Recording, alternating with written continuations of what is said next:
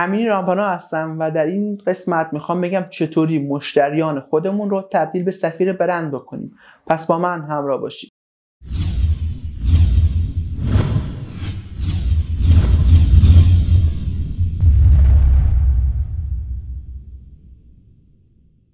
میگن وقتی که بخواید بازاریابی بکنید باید هدف شما این باشه که مشتریان خودتون رو تبدیل به سفیر برند بکنید. حالا سفیر برند چه فایده‌ای برای شما داره؟ بدون اینکه شما هزینه زیادی بکنید، هزینه اضافی بکنید تا به گوش بقیه افراد برسید. این افراد خیلی خودجوش میان شما رو به دوستانشون، خانواده‌هاشون و به افراد دیگه معرفی میکنن و معرفی‌هایی که از این طریق هست اعتماد بیشتری بینشون هست. برای چی؟ چون با تبلیغ جذب نشده. از یک نفری که بهش اعتماد داشته به سمت شما جذب شده و احتمال اینکه از شما خرید بکنه خیلی بالاتره. برای همین اگه میخواید شما مشتریان خودتون رو تبدیل به سفیر برند بکنید باید یک کار ساده انجام بدید. اونم تولید محتواست. اه تولید محتوا چه خوب، این که ساده است، من دارم انجام میدم. اما تولید محتوایی که انجام میدید واقعا ارزشمنده؟ اگه محتوای شما برای مشتریان شما، برای مخاطبین شما خلق ارزش بکنه، اگه شما ارزش افزوده‌ای با محتواتون برای افراد داشته باشید، مطمئن باشید محتوای شما رو،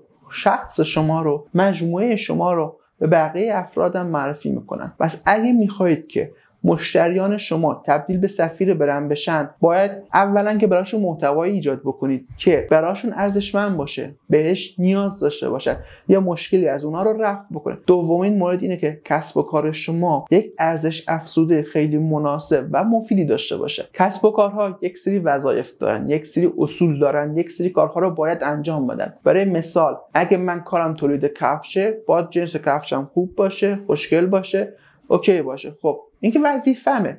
ارزش افزوده‌ای که من برای یک مشتری میتونم داشته باشم چیه؟ اون ارزش افزوده رو پیدا بکنید، سعی بکنید اون رو به مشتریتون ارائه بدید، این رو به مشتریتون نشون بدید. زمانی که شما محتوایی تولید میکنید که برای کاربرتون، برای مخاطبینتون، برای مشتریانتون ارزش داره، مشکل اونها رو رفع میکنه، کمکشون میکنه و ارزش افزوده‌ای دارید که کسب و کار شما رو از بقیه کسب و کارهای مشابه متمایز میکنه، شما میتونید قدمی بردارید تا مشتریان رو جذب کنید، مشتریان رو تبدیل به سفیر برند بکنید تا شما رو به دوستان، آشنایان و افرادی که میشناسن معرفی بکنن. غیر از این داخل یک شبکه اجتماعی در مورد شما داره صحبت میشه، میان حامی شما میشن، میان از شما دفاع میکنن، میان در مورد خوبی‌های شما، مزیت‌های شما و اون حس خوبی که از استفاده از خدمات یا محصولات شما گرفتن میان صحبت میکنن. پس اگه قراره مشتریانی داشته باشید، اگه قراره از این مشتریان به عنوان سفیر برند استفاده بکنید، کوچکترین کاری که میتونید بکنید یا بگیم اولین کاری که باید انجام بدید این مورده که بیاید محتوای تولید بکنید که براش مفید باشه، کارش رو راه بندازه، مشکلش رو رفع بکنه. در دومین قدم شما باید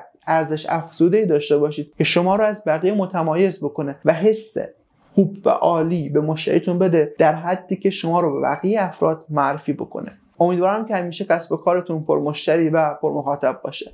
موفق و مؤید باشید.